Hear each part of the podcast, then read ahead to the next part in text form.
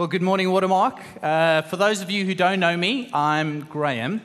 And a couple of weeks ago, Tobin began by telling us of certain items that have significance for us or hold certain memories. And I thought I would continue that tradition this morning. And I had planned to do a little bit of a show and tell.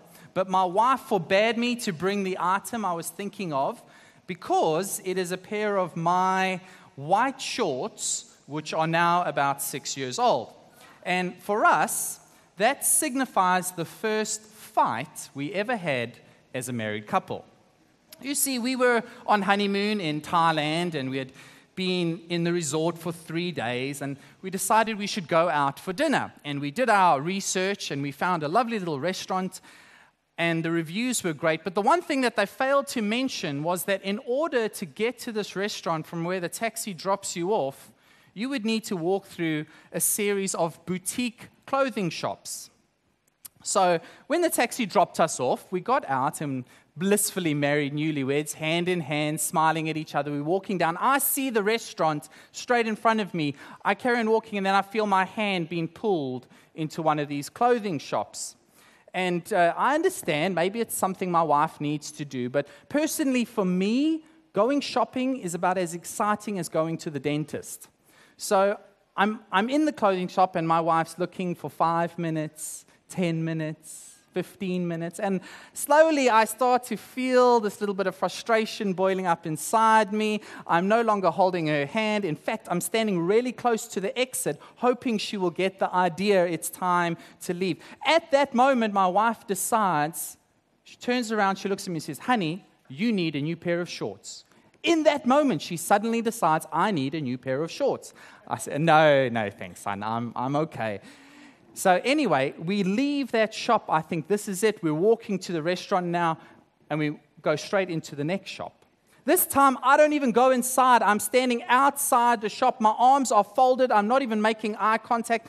I'm, I'm boiling inside, right? I can feel the simmering anger inside me just getting hotter and hotter. She's there looking at all these clothes, and then she finds them the perfect pair of shorts for me. She comes up to me and says, Honey, these are the ones you should get. Please try them on. No, I'm not going to wear that. They're going to make me look like a grandfather. Please, honey, these are them. Just try them on. Just try them on. And you know what that means, right? At that point, I grab them. I look at her. I just grab them out of her hand. I say, Fine walk in, I change, it confirms my worst fear. I do look like a grandfather. I walk out and I say, What do you think? Honey, you look fantastic. so that's it. I've, deceived, I've conceded defeat. I grab the shorts. I go to pay. And it's only then that I notice the price tag. And I think there is no possible way that any piece of material on the, place, on the face of this planet can cost that much money. But it's too late now, right? So I hand over my credit card. I literally see it melting on the machine, and, and I get the shorts. We walk out. I don't even look at her. I'm walking about three meters ahead of her. I'm making sure we go straight to the restaurant. We're sitting down at the restaurant. We don't even talk to each other. I'm still fuming inside about these pair of shorts. The only person we speak to is the waitress. I order my yum soup and I shove it in my mouth in my anger and it hits the back of my throat, catches fire. I almost choke to death, at which my wife gleefully smiles.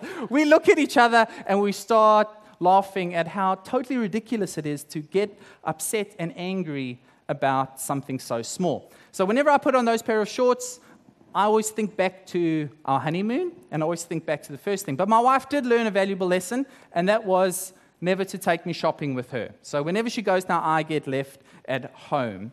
And I'm going to do a favor to all the, all the husbands out of there. Wives, your, your husbands don't really enjoy shopping. Do them a favor and don't take them with you. But I think we find it easy to stand up here and talk about a time, or we think of a person who got angry because we can relate to what it means to be angry. But soon as we mention the wrath or the wrath of God, the anger of God, people have a problem. And I think the, the reason we have a problem is because we can't imagine a God who has feelings. And, and then why wouldn't he, right? Because we're made in the image of God and we are feeling emotional people. So why shouldn't God? But we, we can't really imagine the anger of God. And I think it's because we're so concerned with our own thoughts, our own feelings, that we fail to consider His. But you know, there are things that make God supremely happy. You've heard that it says one in three marriages in Hong Kong will end in divorce. Well, I'm here to tell you this morning that two out of three marriages in Hong Kong stay together. And that makes God really happy. Uh, I was recently watching TV and they were interviewing a couple on their 70th wedding anniversary. And they asked the old man, they said, all those 70 years, did you ever consider divorce? And he said, Divorce, never. Murder, often. okay, now you see, that, that made you happy, right? But there are things that make God sad. There are things that make him sick. And there are things that make him angry. So I think the first reason, I think there, are three chief reasons that we battle to understand the anger of God. And number one is because God has feelings. And the second reason is when you and I think of anger, we think of it as a bad thing. It isn't. It's a neutral thing, like electricity, like nuclear energy. It can be used for good or wrong purposes. But most of us use it in the wrong way, at the wrong time, on the wrong people. Therefore, we're guilty and we're ashamed, and we can't imagine a God who can be angry in the right way. In Ephesians, it says to Christians, Be angry and sin not. You see, one of the marks as we journey on faith with God is that we, we become angry at the right things. And as I was preparing for this, I, I was thinking to myself, what, what is it that makes me angry? Right? Because usually when I get angry, it's because of not getting my own way. I'm angry at what someone else did or they didn't do it to my liking. That's sort of the reasons I get angry. And I asked my wife, I said, you know, what, what makes us angry? What should make us angry as believers, Watermark, what is it that makes you guys angry?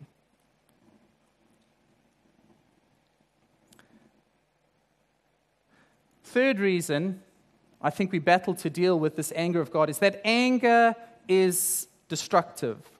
Right anger destroys bad things, whereas bad anger destroys good things.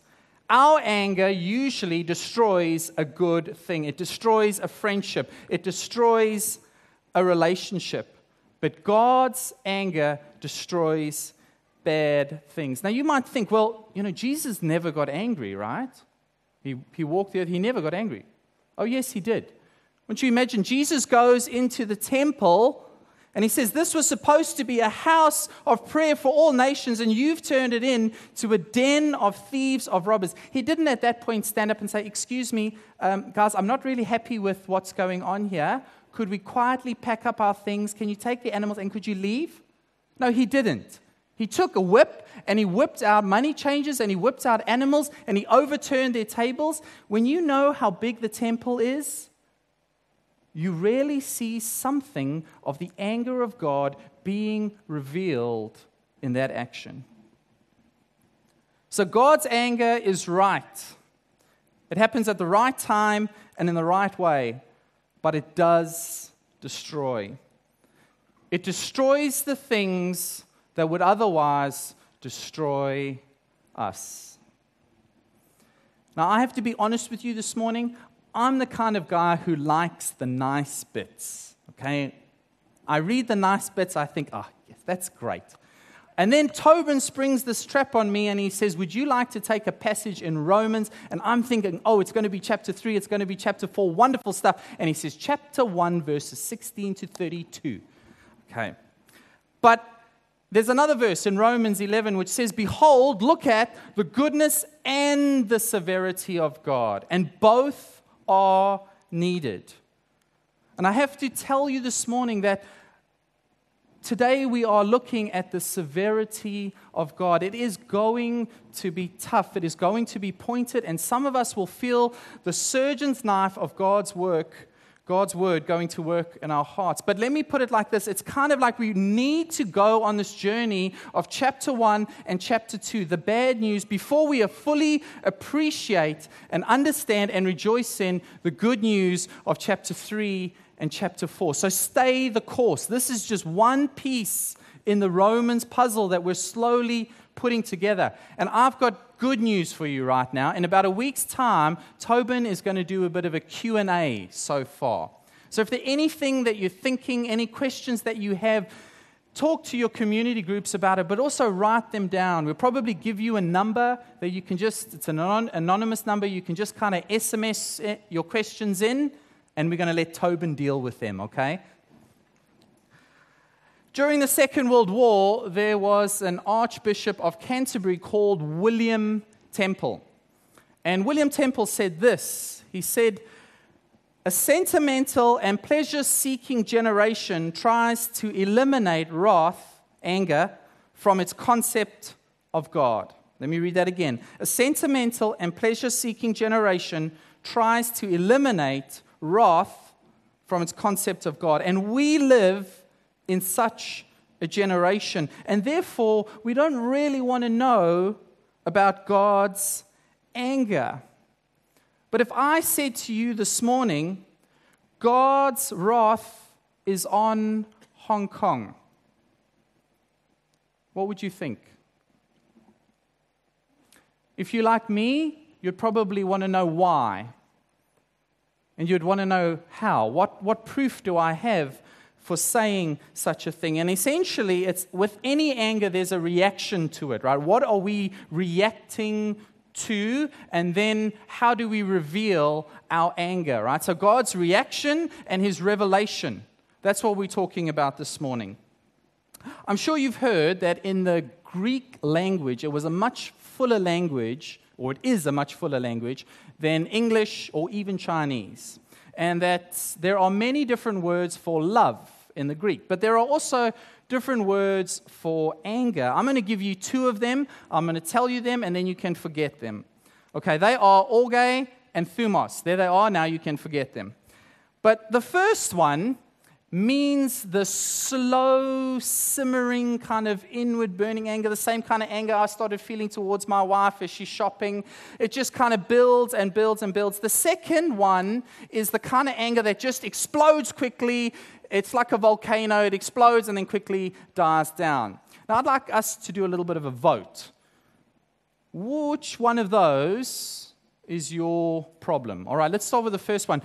Hands up, which one, which of you suffers from the slow, burning, inward anger that kind of works up over time? Can we raise our hands?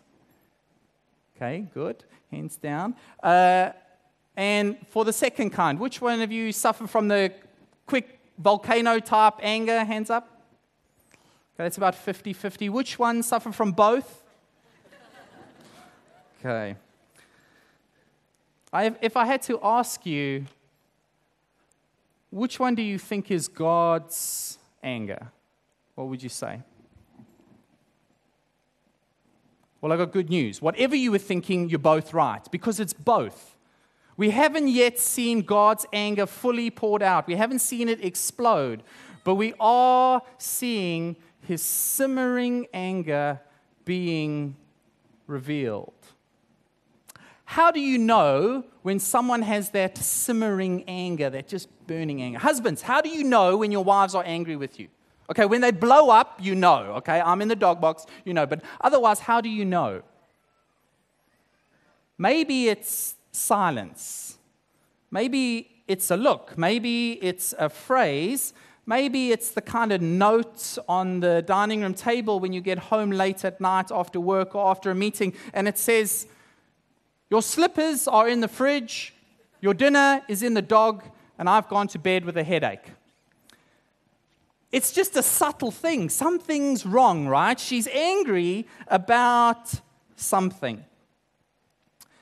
And if I had to ask you yet another question, and I said, What do you think it is that is making God angry? When God looks down at the world, what do you think it is that makes him angry. If, like me, you thought, well, maybe it's all the social injustice in the world or the widespread immorality in the world, you'd be wrong. Because behind all injustice and all immorality lies idolatry. People make a god of something. We make a god of money, sex, family, food, work, fashion, entertainment, sport, church. You name it, we can make an idol of it. Everybody serves and worships something. In the passage we read today, it says they worshiped and served created things rather than the Creator. Maybe you hear somebody that says, well, you know, he has a problem with money or he has a problem with women. No, he doesn't. He has a worship problem. Worship basically means worthship, the worth you give to something. And when we give an unbalanced worth to a created things rather than a creator, that is idolatry. And it leads to a wrong attitude to each other as human beings because we have a wrong thinking about who God is. People are spreading lies about God and therefore about each other because we have a wrong view of God and it will always lead to a wrong view of people. And I think the saddest verse we read today in the whole scripture reading is this it says, They knew the truth. They knew the truth. And they are suppressing it. They knew the truth and it is being suppressed. One of the favorite questions that always gets asked when you tell people about the gospel, when you say that Jesus Christ is the only way back to the Father, they ask this question. They say, Well, what about those who have never heard? I always answer that with a question. I learned that technique from Jesus. I always say, Oh, would you like to be a missionary? Would you like to go and tell them? And then you quickly learn that's not their intention at all. Uh, it's always asked by those who have heard. Have you noticed that? It's always the people who have heard that ask that question but they are essentially hiding behind some apparent injustice of God. But listen, this is what Paul is saying.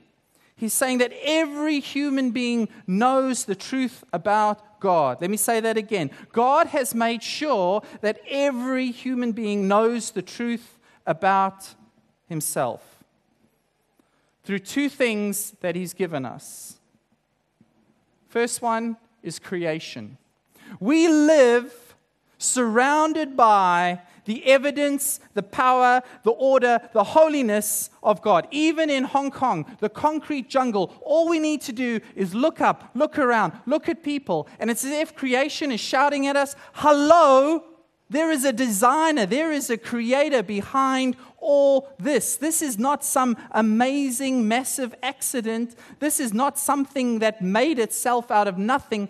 There is a creator, there is a designer behind all this. And I would need years to stand up in front of you and tell you how amazing and how intricate and how mathematically perfect creation is. I, I love nature programs. When I get the chance, I'm a little bit of a National Geographic junkie, right? So uh, I'm amazed at the cinematography and, and just the things that they discover. But sometimes they, they put in this phrase, oh, well, that's Mother Nature for you, or, or Mother Nature designed that. And it's lies. She doesn't exist. There is no Mother Nature. There is only Creator, Father, God. Creation is evidence of God. The second evidence He has given to every human being is a conscience.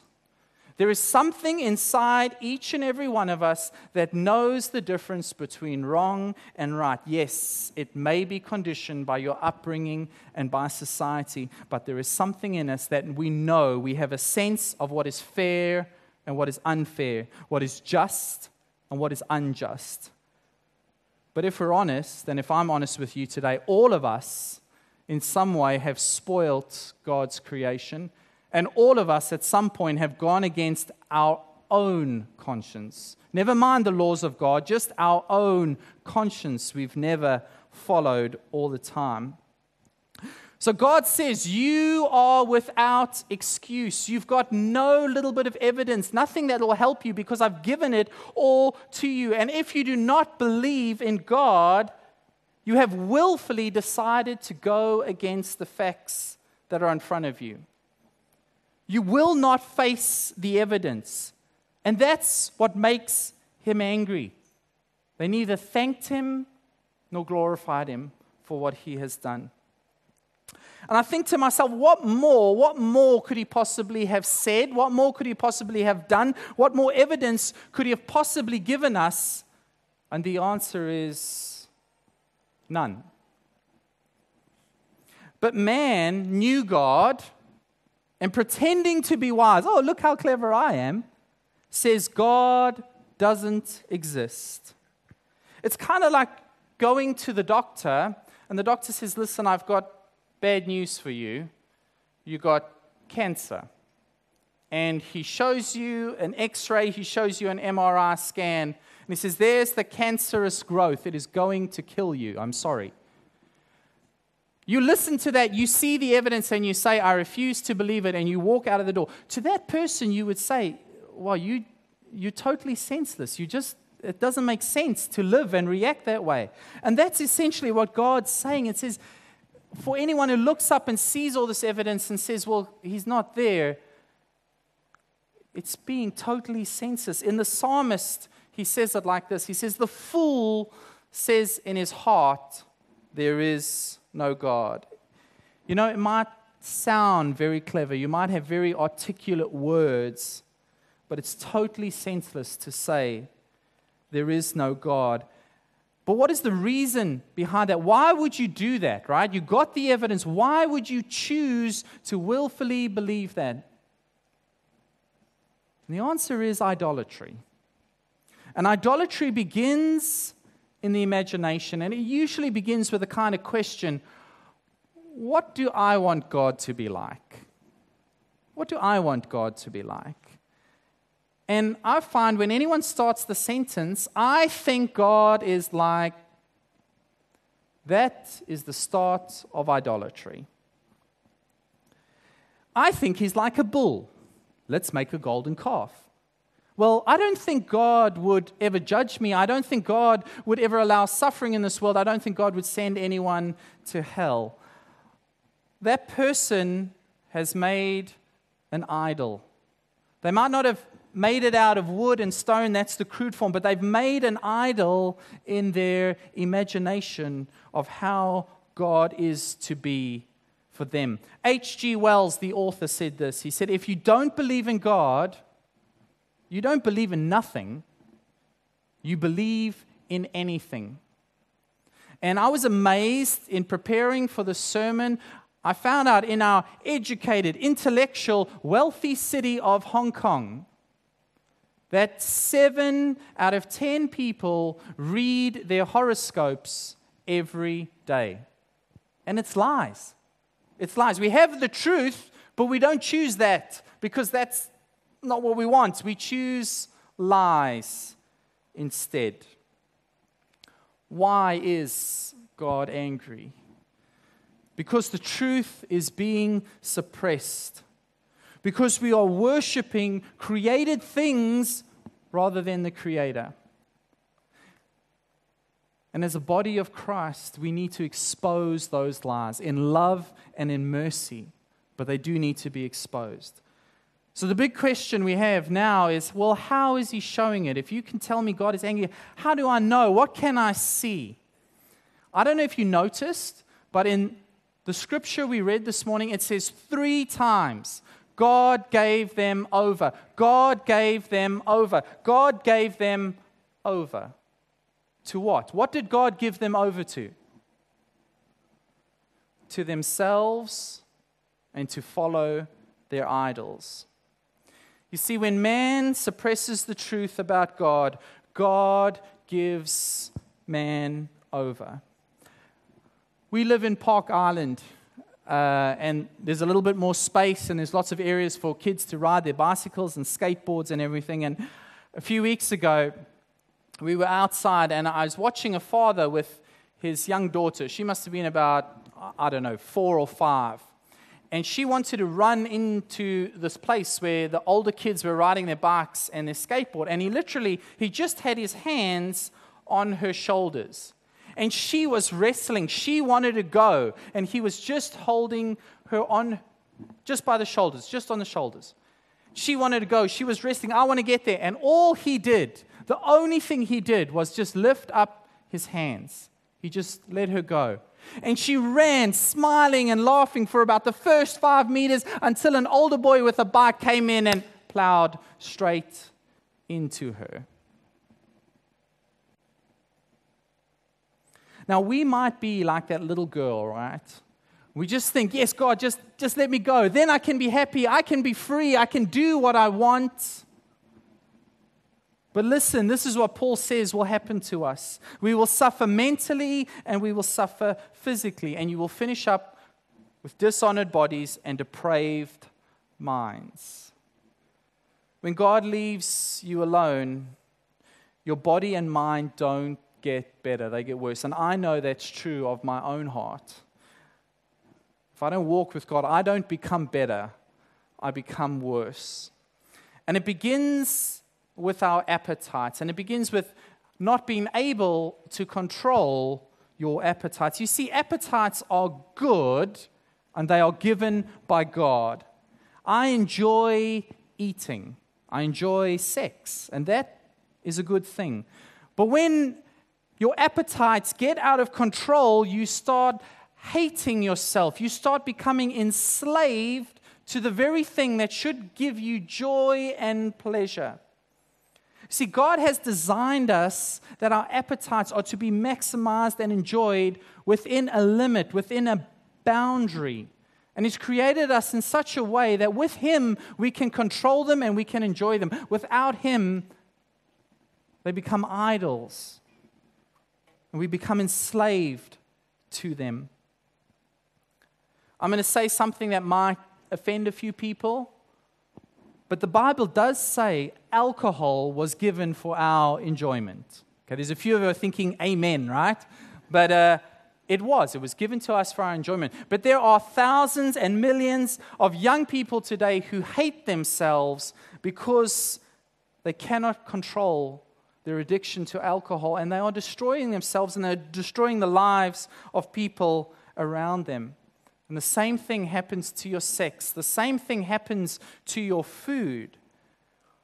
I meet people on a continuous basis who can't stop eating to comfort themselves. You know, the very thing, food, was given for our enjoyment, for our health, for our nutrition, to bring people together around a meal, and you become enslaved to it in such a way that you begin hating yourself.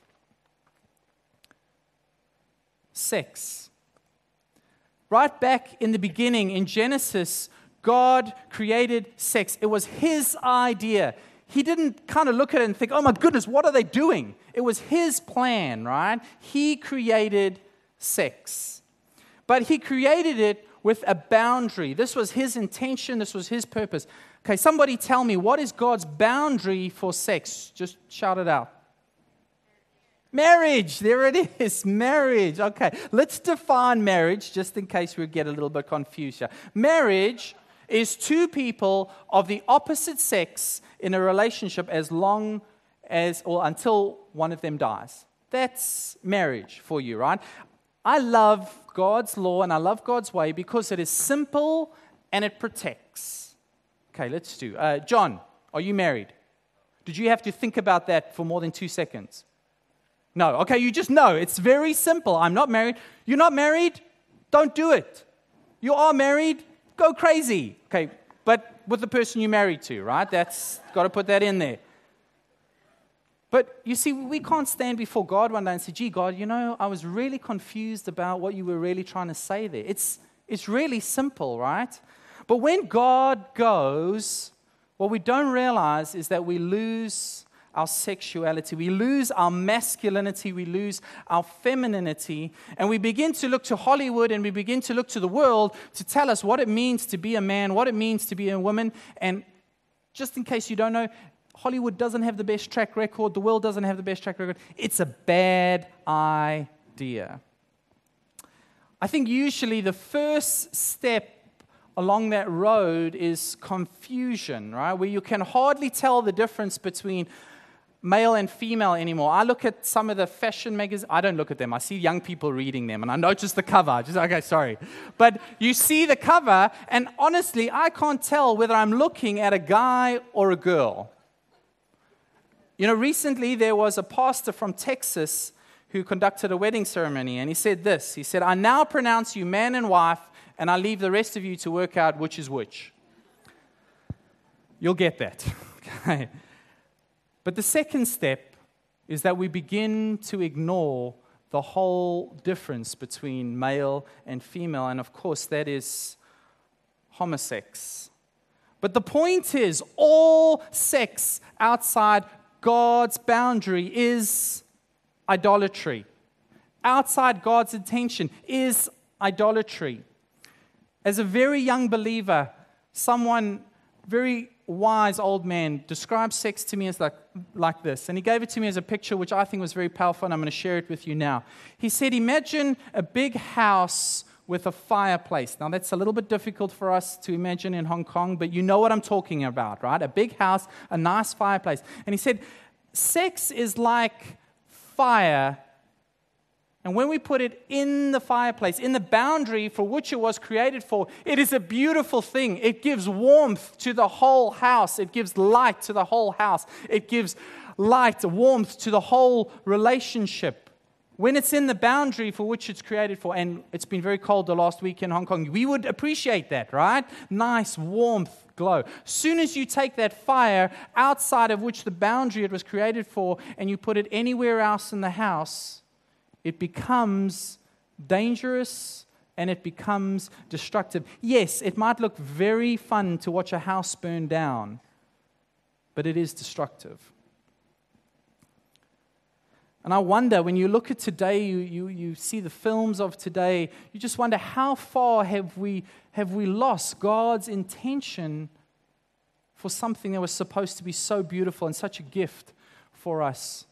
But all that, all that immorality that we see are results of God's anger, not the cause. We make that mistake. They are the results of God's anger, not the cause. One is the root, the other is the fruit. Because idolatry always leads to immorality and injustice.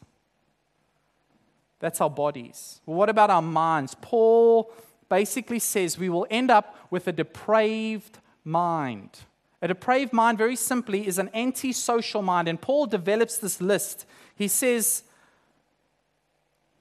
You will have a selfish mind which can't consider other people, a wicked mind which is opposed to justice, an evil mind which desires to corrupt and degrade people, a greedy mind which is never content, an envious mind that wants what others have, a murderous mind that has contempt for other people, a strife mind which is always arguing a deceitful mind which is underhanded and uses other people for their advantages, a malicious mind which puts the worst possible construction on the facts, a gossiping mind which whispers about others behind their back, a slandering mind which publicly destroys reputation, a God hating mind which only sees God as ruining their fun an insolent mind which cannot accept anyone above themselves, an arrogant mind which is snobbish, a boastful mind which is a show off, an inventive mind which is always thinking of new ways to taste and do wrong things, a disobedient mind which refuses to listen to parents, a senseless mind which cannot be appealed to, a faithless mind which never keeps its word, a heartless mind that has no natural affection, and a ruthless mind that can rape women, and children. That's the list. What happens to your mind? You become the person you really are. And you see, when I read that list, I'm basically that person. And I know that everything we read in Romans 1 today, I am be capable, I am capable of becoming. Everything we read today, I am capable of doing and capable of becoming. Because I know that in me dwells no good thing. If you don't believe that's true, just ask my wife, right? She lives with the truth, she knows what's in my heart.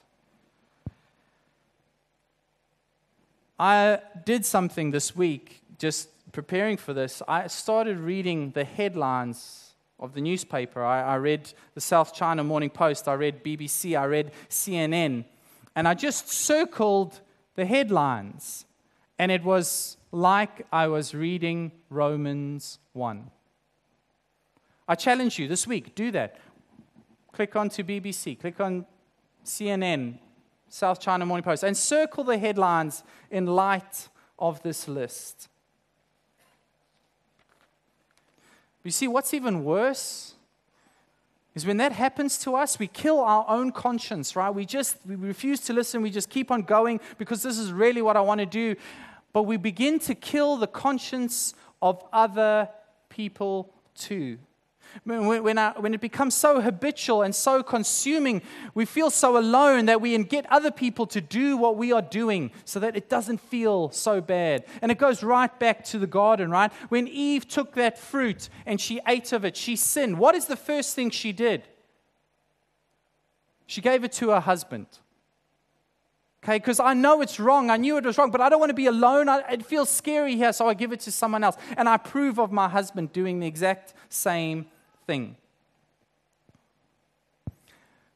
Now, we see why God's anger is on Hong Kong.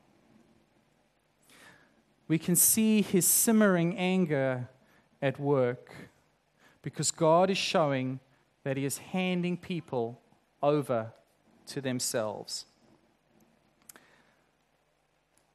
If there is a reason to realize that God's anger is on this city, that makes the gospel the most relevant thing. You see, the basic need of this city is not economic improvement, it is not social awareness, it is not education. It is the gospel, because the gospel is how to be saved from the wrath of God, the deserved wrath of God.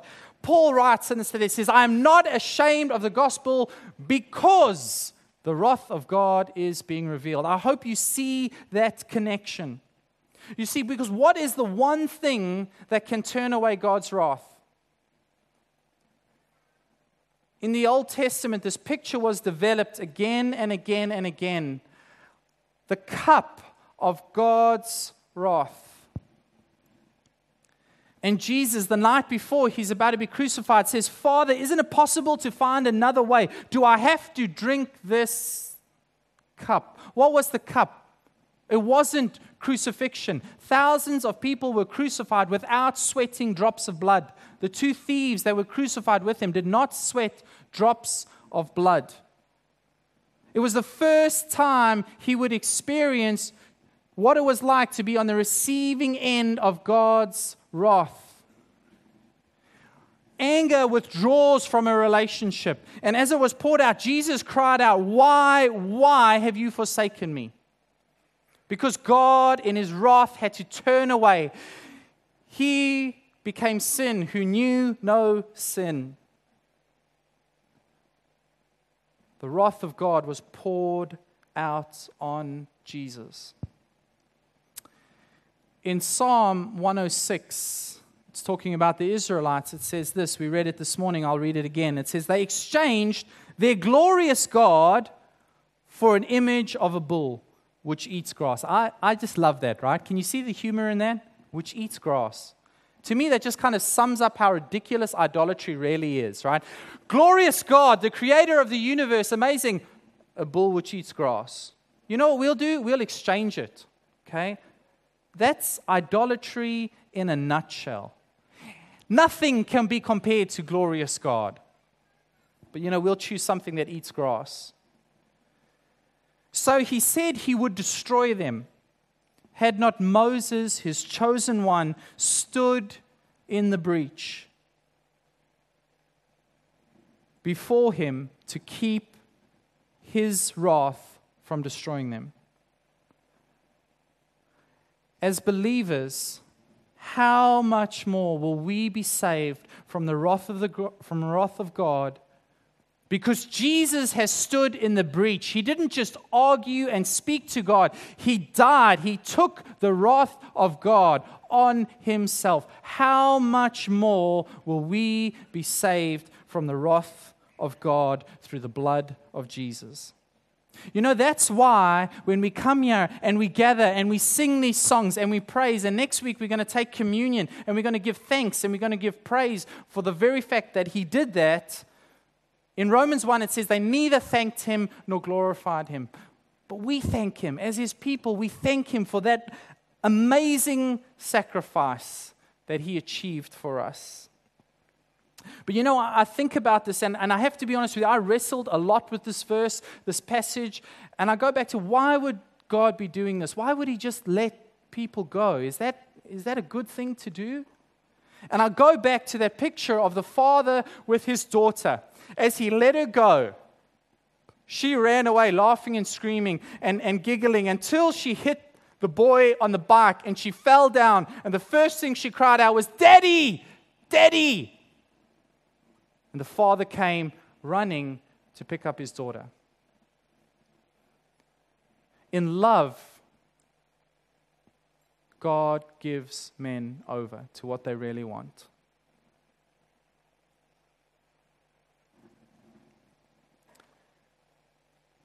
Jesus took the deserved wrath for you and I. Because if we're honest, we know that every one of us is capable of becoming what we read about this morning. But Jesus took her in our place. And that's the truth that needs to be told. The anger of God is turned away at Calvary. Would you stand with me? I'm going to pray for us.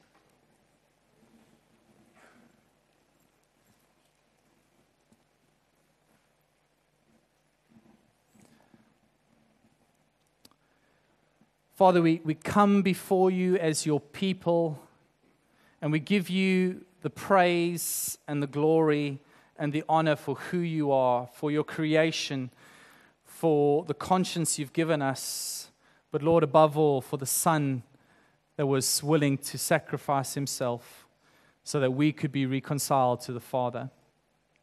Lord, I pray that we will rejoice in this truth, that we will be consumed by this truth. Lord, I pray for us that it doesn't just end here, but Lord, that we will see the need for Hong Kong. We will see the need of the people of this city. Lord Jesus, I pray for each and every one of us that we will have opportunities as, as we walk out in the following week to speak about the God of grace, the God who, who was willing to sacrifice his son for us and for them. I pray, Lord Jesus, that the beauty of, of the gospel will be alive to us this morning. Lord, I pray that we don't ever walk out of here feeling that we are somehow superior to the people out there. But Lord, that we will know that we are more than capable of becoming like them only but for the grace of God. And we thank you for that this morning. Lord Jesus, we love you. And we give you all the thanks and all the praise. Amen.